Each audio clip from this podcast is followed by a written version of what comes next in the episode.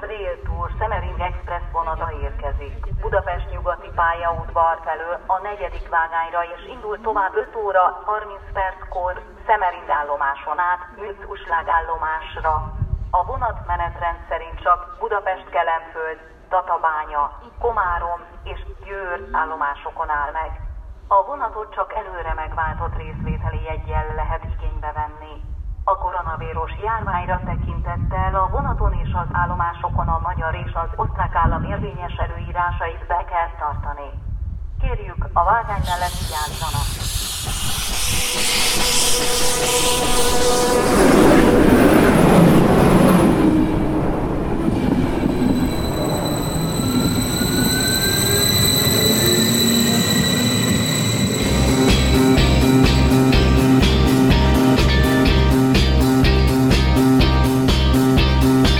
Közvetlen kocsi.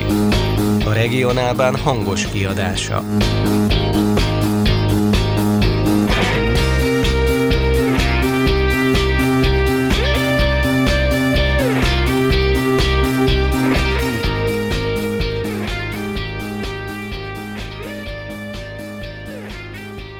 Köszönjük a hallgatókat a közvetlen kocsi legújabb adásában. Ezúttal egy különleges vasútvonalra látogatunk el, mely nincs is annyira túlzottan messze az általában bejárt útvonalaktól és városoktól. Egészen konkrétan a Semmeringbán, amely Európában az első normál nyomtávú hegyi vasút volt, egy 42 kilométeres vasúti szakasz az Ausztriában lévő Südbahn egyik része, melyen 14 algút 16 viadukt és több mint 100 kőből épített áteresz és kisebb méretű híd található. A teljes hosszának 60%-án legalább 20 ezrelékes emelkedés van. Ezért is került 1998-ban az UNESCO világörökségi listájára. A vasútvonal több más vasútvonalnak is névadójává vált, például Szászországban, Rágában, Most környékén, de található Szemering nevű vasútvonal az Érchegységben, és Sliziában is. És semmiképp nem összekeverendő Bécsben Simmering városrészsel, ami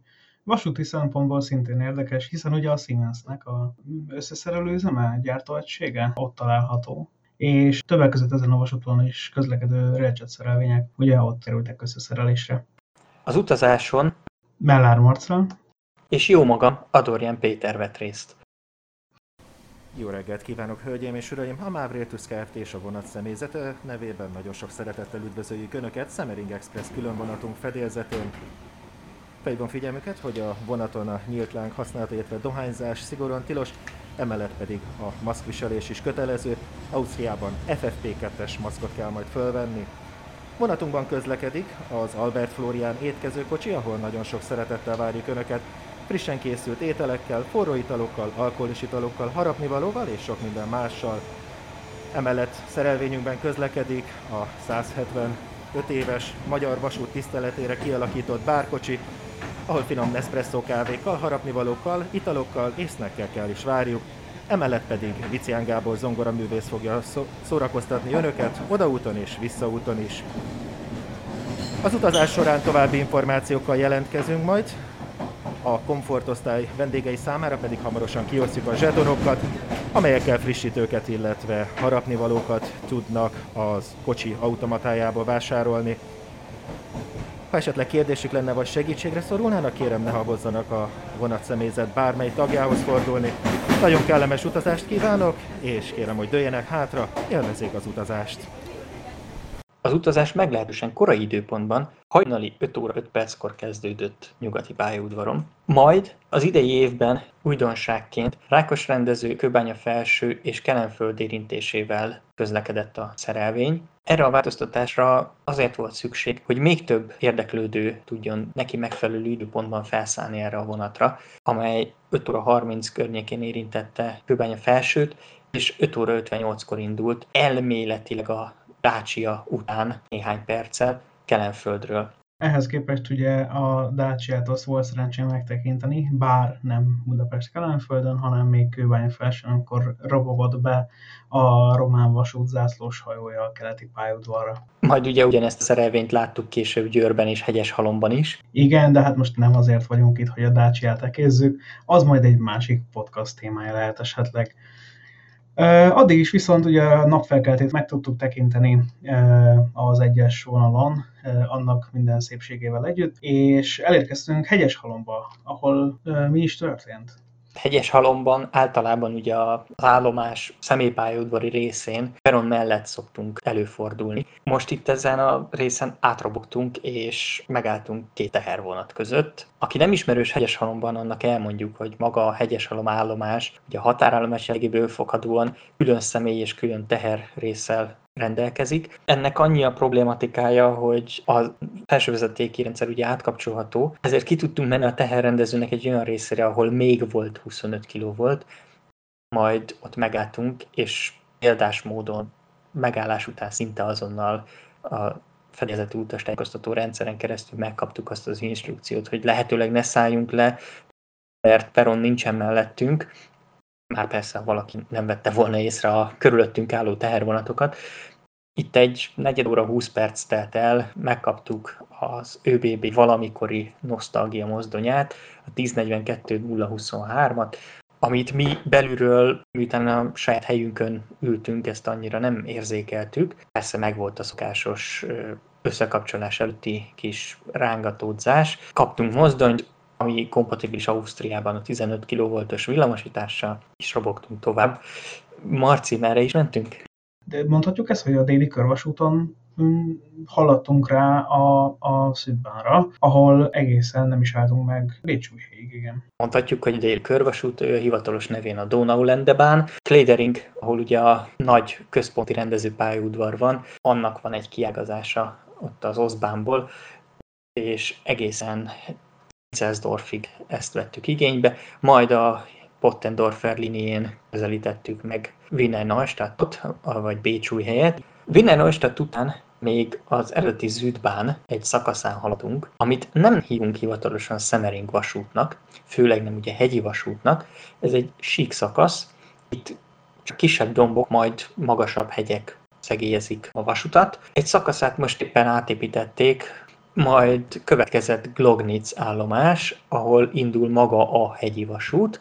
Innét ugye Mürcuslág az a másik vége ennek a szakasznak, ez 42 km, közben a vasút leküzd 459 méternyi szintkülönbséget, hogy Szemering állomásnál elérje a 896 méteres magasságot, majd amint behalad a vonat a Szemering alagútba, akkor ott található az alagúton belül 898 méteres magasságon legmagasabb pontja a vasútnak. Ugye ez egy hágónak kell fölfogni, itt a különböző patakoknak ez egy vízválasztó választója, és innét 271 métert ereszkedik Műcuslág állomásig a vonal. A két része tehát a, a Glognitz és Szemering, illetve Szemering és Mürcuslág közötti két része ennek a vasútnak. Hát ha nem is teljesen, de más arculatot mutat.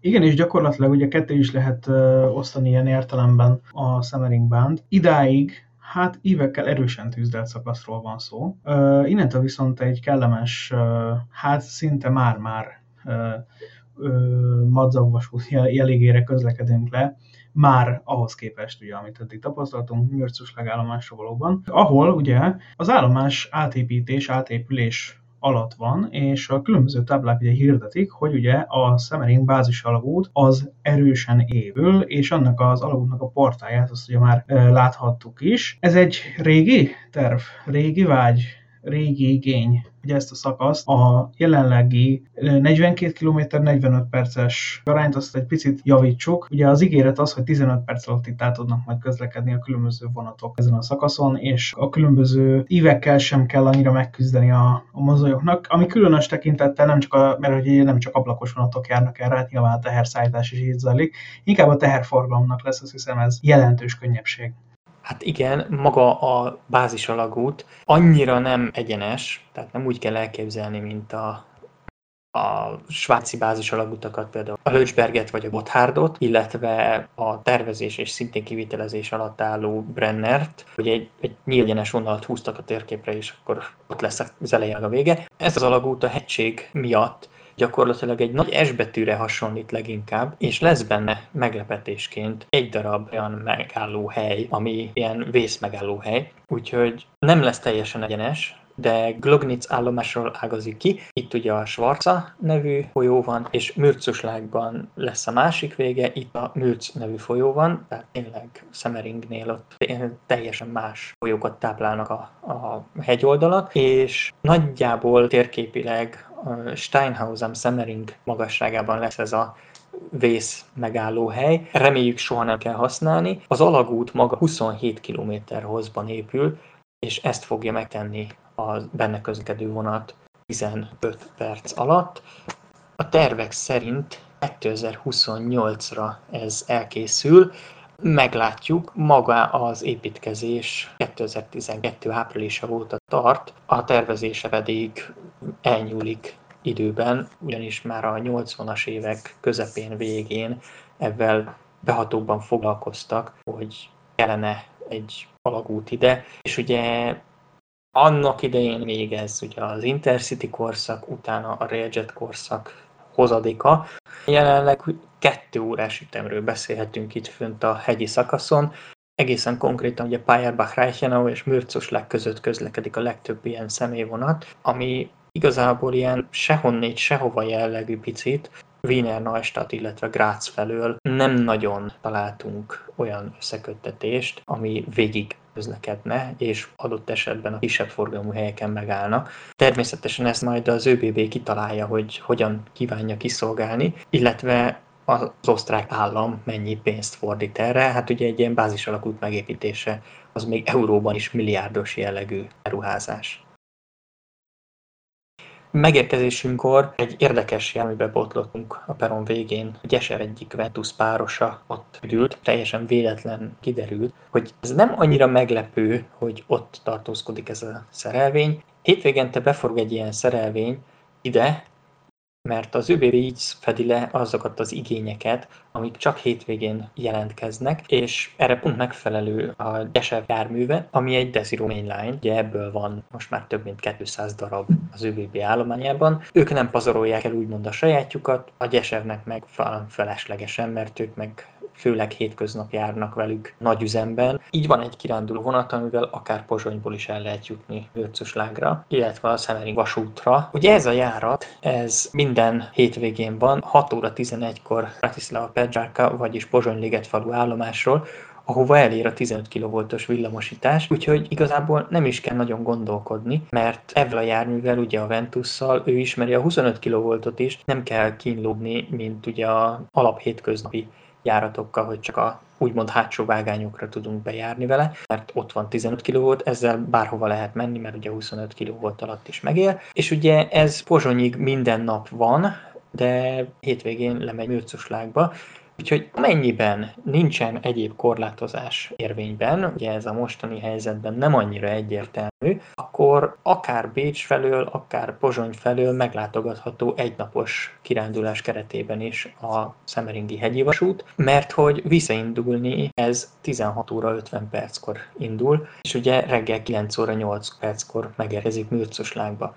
Tehát egy bő fél napunk van arra, hogy felfedezzük a környéket, Egyébként ilyen élies, télvégi, őzelei időjárásban, meg hát ugye a, a napok hossza sem annyira hosszú még, bőven elegendő. Mürcuslágban több múzeum található. Van Brahms múzeum, ugye itt él Brahms, a híres zeneszerző. Van egy téli sport múzeum, ez bent van a főtéren, és a szombaton egyetül nyitva tartó üzlet fölött van Azért nézzük meg, hogy mikor van nyitva, mert Ausztriáról beszélünk, ahol vasárnap ugye még a közért sem nyit ki. Ebbe ugye majdnem belefutottunk jól, mert máshogy osztottuk fel a napunkat. És ugye, ha már ugye vasút, van egy vasúti múzeum is Mürcuslágban, ez a Zübbá Múzeum. Ez 2004-ben nyílt meg, azóta látogatható, Felnőtteknek 7,5, 18 év alatti gyerekeknek 4 euró a belépő, 6 év alatt díjmentes, illetve van családi egy 9 vagy 16 euróért ugye a felnőttek számától függően. Viszont ez a múzeum is egy kicsit érdekes nyitvatartással rendelkezik, ugyanis februárban most nyitva volt 5-től 13-áig, illetve 19-től 27-ig minden nap 10 és 15 óra között, legközelebb majd a tavaszi szünetben lesz nyitva, ami azt jelenti, hogy április 9 és 18 között, de ekkor már a normál nyitvatartás szerint, mintha május 1 és október 26 között lennénk, délelőtt 10 és 13, délután pedig 14 és 17 óra között látogatható. Ugye arra tekintette, hogy iskolaszünet van, szintén naponta nyitva lesz, de a normál nyitvatartás az csak csütörtöktől vasárnapig, illetve ünnepnapokon. Tehát maga a múzeum meglátogatása tervezést igényel olyan szempontból, hogy előre ki kell nézni, hogy mikor van nyitvatartás. Nem olyan, mint a nagyobb városban található múzeum. Ugye itt egy 8000 fős lakosságú településről beszélünk, nem feltétlen butaság egyébként, hogy csak ennyi ideig van nyitva egy múzeum. Maga a nyitvatartási időszak az bőven elegendő arra, hogy megnézzük a kiállított tárgyakat, illetve járműveket, régi plakátokat, de átadom a szót Marcinak, hogy így, így mi az, ami hirtelen neki ott ilyen majdnem katartikus élmény volt, hogy, hogy látogattunk egy ilyen múzeumba. Hát ugye maga a múzeum, én azt mondanám, hogy a legfontosabb értéke, hogy nem csak kifejezetten a vasútbarátoknak lehet érdekes, nem csak nekik lehet izgalmas, hanem bárkinek, ugye gyakorlatilag azt mondhatjuk, hogy hát ha nem is Ádámtól és Évától kezdődik a dolgok bemutatása, de azért láttunk ott ugye a bányászattal összefüggő Erdélyben szolgált bányakocsit, gyakorlatilag, mert hát ugye a bányászat, illetve ennek a konkrét vasútvonalnak megépítése szintén ugye erősen összefügg egymással, tekintve, hogy itt izé a különböző alagutak utakat azért valahogy mégiscsak ki kellett építeni. Aztán ugye természetesen maga a múzeum felépítése az olyan, hogy időrendben haladunk, tehát egészen ugye a 16. században használt bányakocsitól elindulva, aztán ugye a vasútvonal megtervezésének ugye a különböző útvonalak bemutatása, mert azért volt több terv, hogy merre is haladjon ez a vasútvonal. Egészen eljutunk odaig, hogy már elkészült maga a vonal, ugye az első,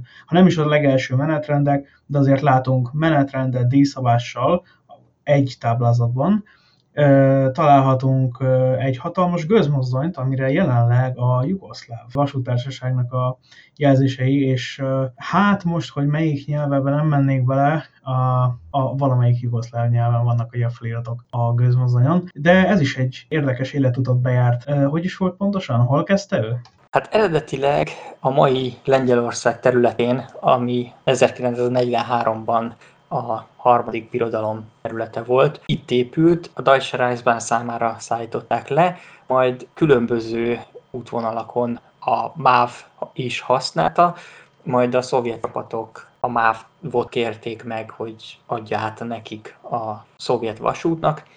Ők ezt átalakították a nyomtávot rajta, 66-ig Szovjetunióban szolgált, majd visszaalakították a nyomtávot és átadták Jugoszláviának, ahol 91-ig az összjugoszláv vasút használta, majd átkerült a frissen alakult szlovén vasúthoz, ők pedig átadták egy osztrák múzeumnak, ugye a Strasshofi Múzeum, ahol még találhatunk működő gőzös, innét került 2004-ben a múzeumba. Meglehetősen kalandos életút, Érdemes fölmászni egyébként, ez egy 52-es sorozatú gőzmozdony, szép nagy vasdarab, mondhatjuk így is. Ez egy meglehetősen nagy méretű kiállítási tárgy, gyakorlatilag a legnagyobb kiállítási tárgy, ez üresen is 76 tonnát nyom, és szerkocsia nélkül is közel 23 méter hosszú, úgyhogy tényleg érdekes maga a kiállítás, ajánlott megtekinteni. Nagyjából egy másfél órát töltöttünk bent a múzeumban, nem azt mondom, hogy mindent tüzetesen elolvastunk, mert ugye nem.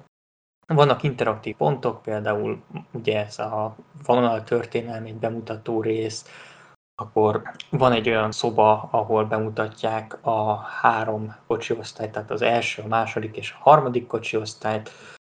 A múzeumnak az előtere az gyakorlatilag egy régi pénztár, és itt vesszük meg a jegyünket is, ahol olvastatták velünk, hogy ne lépjünk a sínre, ne ugorjunk bele a fordítókorong medencéjébe és hasonlókat.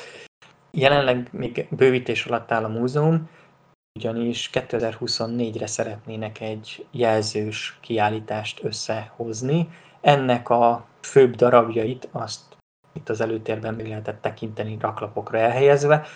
Bizakodunk, hogy valamikor ez elkészül és, és tényleg látványos is lesz, ahogy ezt, a, ahogy ezt az ott talált és magunkkal hozott prospektus sugalja.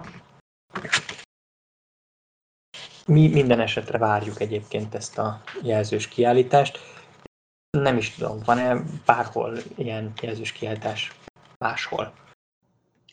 Biztos van. A pénztárnál felhívták a figyelmünket, hogy nem csak ennyiből áll maga a múzeum, hanem hát néhány, néhány száz méter gyaloglás után ugye megtaláljuk azt a körfűtőházat, amelyben a múzeumnak egy újabb tere, terei találhatóak, úgyhogy ide is ellátogattunk, de a fordítókorong medencébe esélyünk sem volt beesni. Megmondom őszintén, nekem egészen meglepő volt, hogy ezt az épületet egyébként senki nem vigyázta, felügyelte, őrizte, hanem a nyitva lévő ajtón behaladtunk, és, és bent voltunk, tehát hogy senki nem kérte ott a megváltott jegyünket, vagy...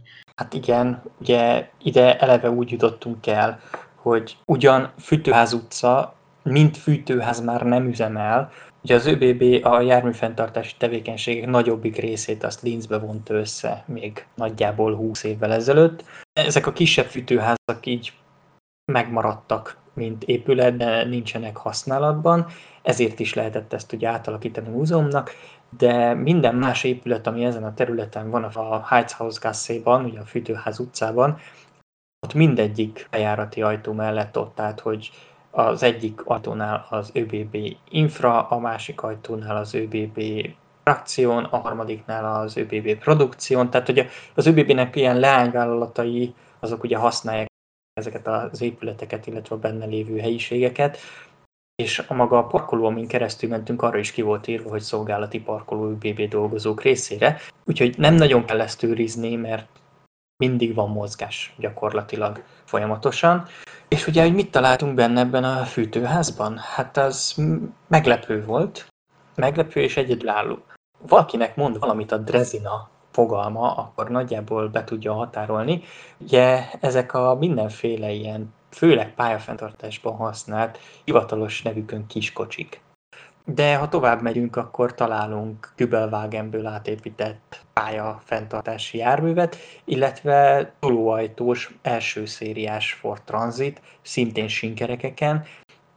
Eddig nem is tudtam, hogy ilyen létezett, de meglepő egyébként, hogy ilyet átalakítottak, hogy ez nem teljesen gyári állapotban van kiállítva, tehát nem így gördült le Kölnben a gyártósorról, ahogy ott ezt láttuk, de az például már hidraulikus meghajtású volt, nem dörsajtásos vagy, vagy vezetőkerekes. Ugye ezek különböző megoldások, de találtunk itt ágyúszállító kocsit, amit a Porsche műveg gyártott, és benzin, elektromos hajtású, ugye a háborúban erre szükség volt, de nem tudottan hatékony a benzinmotoros hajtás egyébként vasúti körökben. Tényleg mi szemszállnak ingere, azt lehet mondani. A, a kis teljesítményű csettegők után átérhettünk az igazi nagyvasak közé. Néhány közönösszony mellett elhaladva.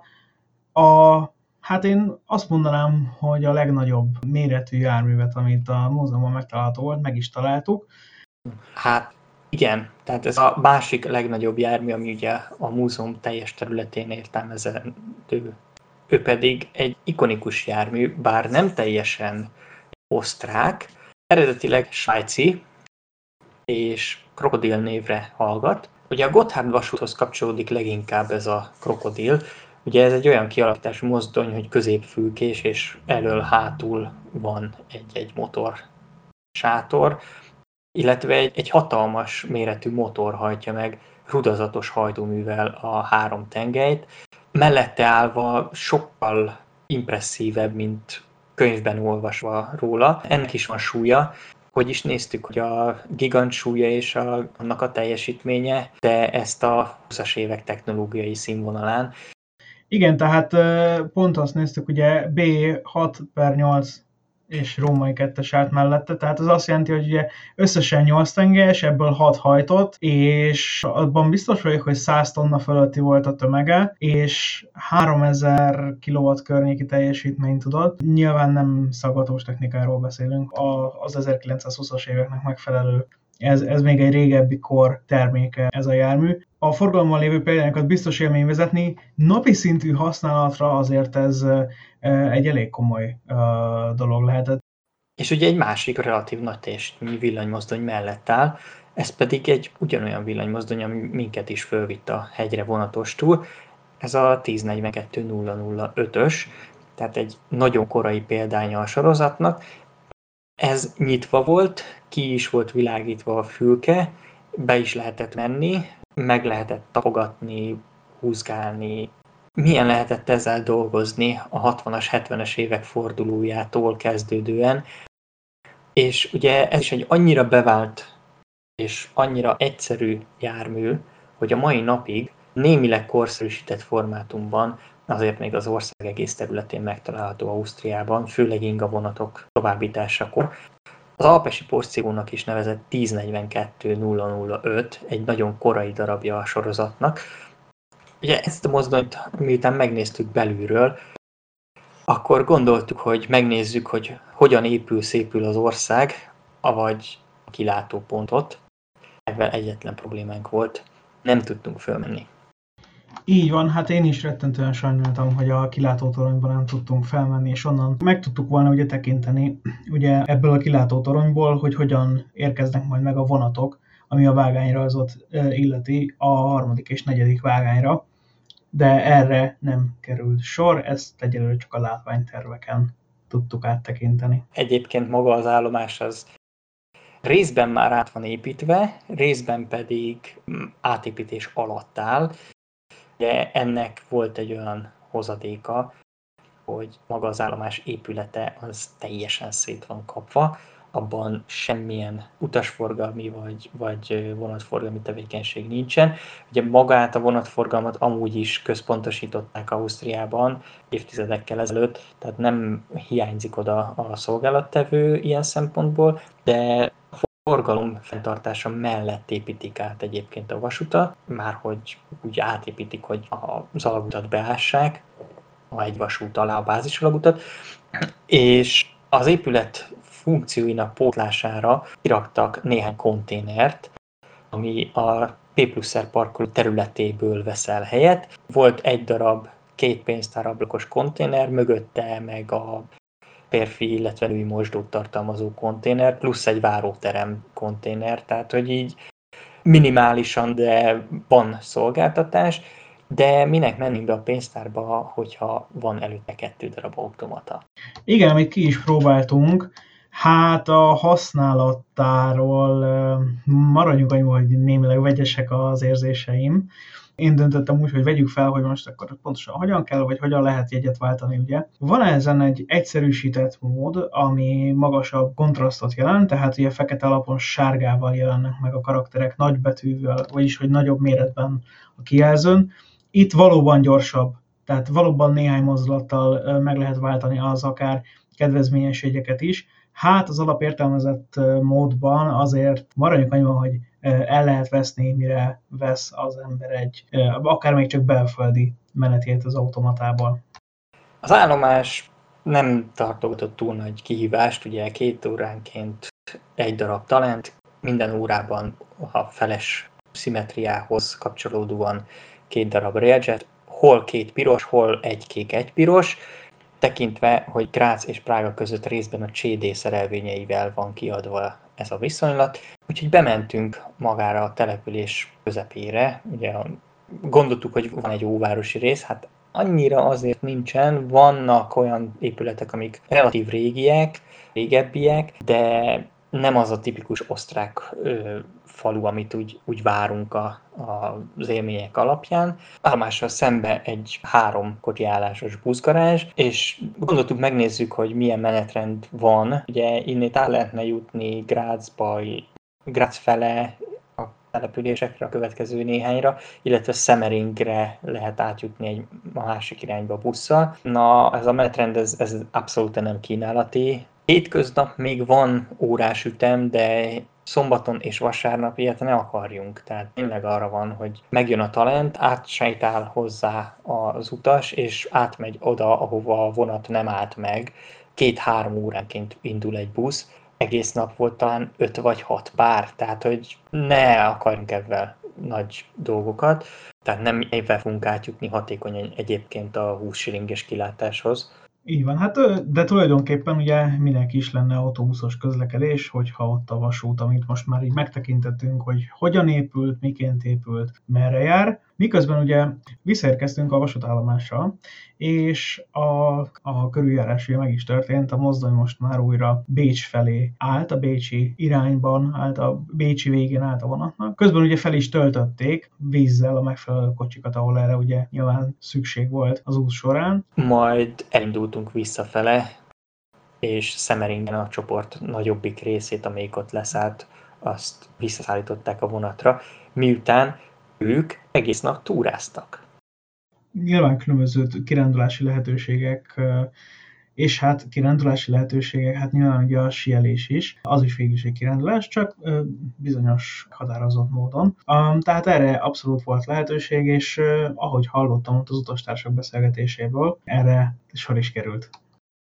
Hát igen, ugye a kocsik a az előző üzemeltetőnél felszerelésre kerültek síléc, illetve snowboard tartóval, már amikor ugye ezeken a helyeken nem kerékpárok vannak szállítva, úgyhogy ez sem probléma, el lehet szállítmányozni a sífelszerelést is, és mennyivel sokkal kényelmesebb ugye vonattal utazni, mint a teljesen beállt gyorsforgalmi úton ott ücsörögni órákat akár. Hát ugye visszafele azt láttuk, hogy amint lebújt a nap a hegyek mögé, mindenki összecsomagolt a sípáján, és mire elértünk Szemeringig, meg Szemering után, amíg ugye relatív párhuzamosan fut a gyorsforgalmi út és a vasút, ugye ez adódik abból, hogy egy völgyben van mind a kettő, addig azt láttuk, hogy volt olyan, ahol konkrétan egy alagút előtt piros lámpán álltak a, az autók és buszok. Természetesen meg lehet csinálni azt, hogy elmegyünk több napra, és akkor nem futunk ebbe a hibába, de hát a síelés Európának ezen részén inkább ilyen hétvégi kikapcsolódós, kirándulós történet, mint egy hetet elmegyünk valahova, és szétsieljük magunkat. Erre különböző utazási irodáknak különböző kínálatai vannak egyébként, de tényleg volt olyan, nem egy buszt láttunk ott a sorban állni. Így van, ehhez képest mi pedig suhantunk, és vissza is suhantunk egészen Bécsig, ahol viszont az útirány egy kicsit más volt, hiszen egyszer csak Meidling állomáson haladtunk át, és megtekinthettük a Hauptbahnhof és Meidling közötti előkészítő pályaudvart. Igen, nevezhetjük előkészítő pályaudvarnak, ugye a Matzleinsdorfer Platz az, az ÖBB-nek egyik ilyen nagyobb főhadiszállása, már hogy az ÖBB személyszállító részének. Ugye itt van mindenféle ö, kocsi javítótól a kocsi mosón keresztül a tárolóvágányig szinte majdnem minden. Ugye itt készítik elő például a Railjet szerelvényeket is, itt készítik elő a napali szerelvényeket is, és ugye hát a ami Bécs és környékén közlekedik jármű, az, az itt kapja meg az alapszintű karbantartását is. Ugye ez mellett így elhaladtunk, és beértünk a főpályaudvarra, ahol a szomszédos peron mellett ott állt a pozsonyi járat, ami ugyan 5 perce később indult, mint mi, de még a hegyi szakaszon megelőzött minket. Ugye volt egy forgalmi megállásunk, ne tartsuk főjelgére, mi mögötte haladtunk majd itt visszelőztük, és nem is láttuk egészen az ország határig, ahol újra a teherrendezőben kötöttünk ki, és itt visszacseréltük ugye az osztrák mozdonyt a magyar mozdonyra. Újabb negyed óra, 20 perces pihenő, majd begurultunk, és Győrben az első olyan utasok, akik csak eddig kívántak utazni, már le is szállhattak. Visszafele úton, akárcsak kifele, Nyilván szimmetrikusan, hiszen senkit nem hagyunk az étkező kocsiban Budapestig. Ahol megálltunk kifele, ott megálltunk ugye hazaúton is. Ez Győr, Komárom, Tatabánya állomásokat jelentette. Budapest fele tartunk a Semmering Express fedélzetén. Egy fél évvel ezelőtt találkoztunk a MÁV Rail akkor a Balatonra vezetett az út, most Ausztria volt a cél, egészen mürcuslág. Velem szemben Belák Viktor, a MÁV Rail Tours személyszállítási igazgatója. Üdvözlök minden kedves hallgatót, sziasztok! Egy relatíve ismert, de mégis ismeretlen szerelvényel utazunk. Mi az, ami változott ahhoz képest, amit tavaly nyáron megtapasztaltunk? Mi az új, mi a más? Igen, hát a Semmering Express fedélzetén ülünk, ez az egyik legnépszerűbb utazásunk. idén három alkalommal biztos, hogy fog indulni ez a vonat még. Lesz még egy május 21-e, egy július 30-a, illetve később majd még egy őszi indulásunk. A tavaly nyári utazásokhoz képest itt már ö, teljes értékű szolgáltatásokkal közlekedik a szerelvényünk. A standard osztály mellett már a komfort osztály is elérhető a vendégek számára. Itt az ülőhelyfoglaláson túl zsetonokat kapnak a vendégeink, melyeket a kocsiban elhelyezett automatákban tudnak felhasználni. Az első osztályú kocsikat nálunk Panorama névvel illetjük, illetve Panorama Max, attól függően, hogy milyen szolgáltatásokat igényelnek a vendégek. Tehát a korlátlan ásványvíz, tea és kávéfogyasztás mindkét jegytípusban benne foglaltatik, a Panorama Maxban az odaúti reggel, illetve a visszaúti kétfogásos vacsora is várja a vendégeket. Ugye ez a Panorama Max, ez arról is szól, amit tavaly ugye nem tudtatok megmutatni, hogy miért került bele az asztal pluszba az eredeti kocsiba. Igen, ahogy említettük, vannak asztalok a négy személyes, illetve a két személyes boxoknál, és ezt most ki is tudjuk használni, hiszen a vendégeinknek az ülőhelyükön szolgáljuk fel a jegyvásárláskor kiválasztott ételsorokat, tehát nem kell átmenni az étkezőkocsiba, hanem mindenki az utazás során nézelődés közben kapja meg a felszolgálóktól a választott ételeket. Miben másabb a komfort a standardhoz képest? Azt látjuk, hogy egy teljesen másik kocsi típus. Ugye ennek az egyik végéről hiányzik a feljáróajtó, és egy gyakorlatilag teljes méretű üvegfal van. Ezen túlmenően mi az, ami még ennek a különlegessége? Igen, hát a, ez a kocsi gyakorlatilag egy kettő plusz osztályú kocsi, és ehhez hűen a másod és az első osztályok között helyezkedik el szolgáltatásokban. Itt másodosztályú ülésekkel megegyező üléseket találunk, viszont a lábtér az már az első osztályokéval egyezik meg, illetve itt is van már asztal, tehát az ülőhelyükön tudnak étkezni a vendégek. Az árban itt nincs benne ugyan az étkezés, de ahogy említettem, 5 darab zsetont kap minden vendégünk, melyet a kocsiban elhelyezett kávé, illetve snack automatában tudnak felhasználni.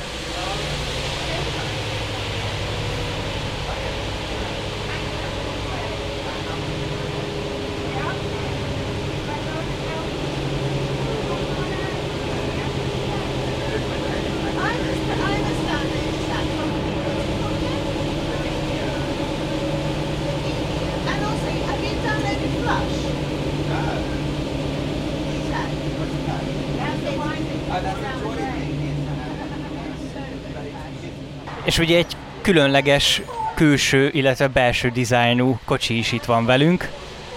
Igen, így van, ezen az utazáson mutatkozott be a, 100, a Magyar Vasút 175 éves múltjának emléket állító bárkocsink. Ez a kocsi ugyan tavaly mutatkozott be a külső fóliázásával, hiszen tavaly volt az évforduló, de sajnos nálunk is itt a, a vírus közbeszólt, úgyhogy a műszaki átalakítás a kocsinak kicsit megcsúszott, úgyhogy idénre csúszott az első utazása, de most nagy sikerrel mutatkozott be. Ez is egy Revivo kocsiból átalakított, tehát egy légkondicionált bárkocsi. Ennek az eredeti egyébként szintén egy ilyen automatás bistrókocsi volt. Az utas teréből kivettük a, az üléseket és az asztalokat, kapott helyet benne zongora, kanapé, fotelek, asztalok, az automaták helyén pedig egy bárpult kapott helyet. Ugye ennek a szerelvénynek a közepén két darab étkezőkocsi van most. Ugye ezt mondtátok reggel, hogy kizárólag azért, hogy ki tudjátok szolgálni a vendégeket, illetve hogy minél gyorsabban ki lehessen szolgálni. Melyik ez a két kocsi? A vonatban a kettő darab VRM típusú étkezőkocsi közlekedik, a Pannonia étkező, illetve az Albert Florian, és a Pannoni az valóban most csak a konyha kapacitás miatt van a vonatban, hiszen ugye a vonat az most három első osztályú, egy komfort és három másodosztályú kocsiból áll. Ez azt jelenti, hogy 120-130 utasnak fixen kell étkezést biztosítanunk, még ugye a másodosztályú kocsiknál, illetve a komfortnál áll a kínálat az azt jelenti, hogy ekkora létszámot egy konyhából már nem tudunk kiszolgálni, viszont az étkezőkocsik utastere az viszont nem szükséges ekkora létszámnál, ezért volt ez a kényszerű helyzet az most, hogy el kellett hoznunk a második étkezőt is, aminek most csak a, a konyhája üzemel. A Pannoniának az utastere az most egy ilyen társalgóvá alakult, tehát így a visszaútra. És ugye ez az a retro festésű kocsi, amit nagy valószínűséggel láthatunk majd, vagy láthattunk is már? Igen, tavaly kapta meg ezt a régi festését, hiszen gyakorlatilag egész nyáron a Mávstart járataiban járt ez a kocsi, illetve saját utazásainkban is szerepet fog kapni idén ennek a kocsinak a konkrét fényezése. Ez egy jó hír, ezt már tavaly is felvetettük, ugye nálatok is, meg a Mávstartnál is, hogy esetleg más jellegű utazások, mint az eddigiek. Milyen tervek vannak idénre, ami nem volt, vagy ami bevált?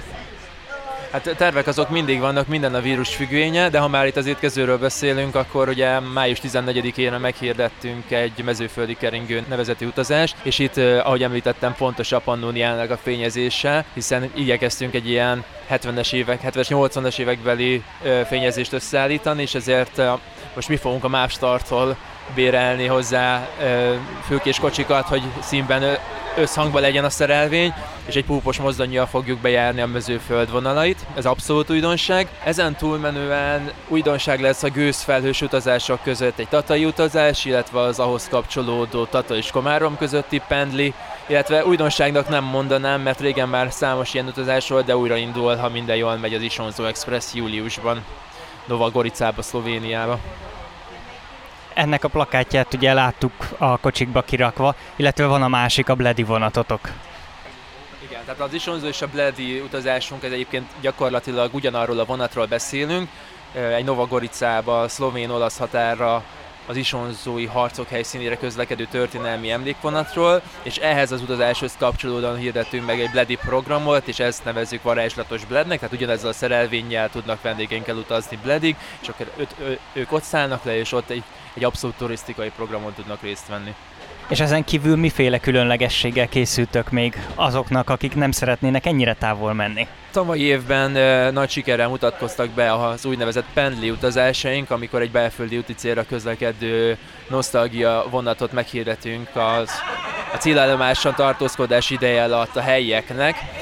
Tehát ez azt jelenti, hogy idén már lesz, ahogy említettem, e, Tatáról Komáromba, illetve vissza egy utazásunk, illetve idén már a gödöllői utazáshoz kapcsolódóan meghirdettünk egy 60 pendlit. Ez azt jelenti, hogy a gödöllőiek kipróbálják a vonatot és el tudnak vele utazni 60-ba. Egyébként meg a régi jól bevált belföldi utazásaink idén is indulnak, tehát Dunakanyarba is lesz számos nosztalgia utazásunk, illetve idén lesz 175 éves a Pest-Szolnok vasút, úgyhogy fogunk menni Szolnokra is, ahogy az előző években. Idén visszük magunkkal az erekésszállító kocsit is, illetve ha minden jól megy, akkor fogunk meghirdetni a reptár és a vasútállomás között is pendlijáratot.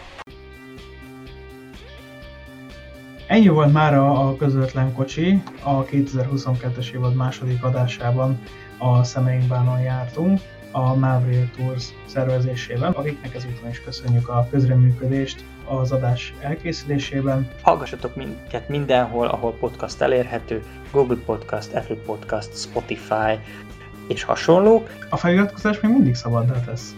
A műsor mai házgazdái voltak Adorján Péter és Meller Marcel. Észrevételeiteket pedig várjuk szeretettel a regionálban Facebook oldalán. Addig is viszontlátásra. Sziasztok!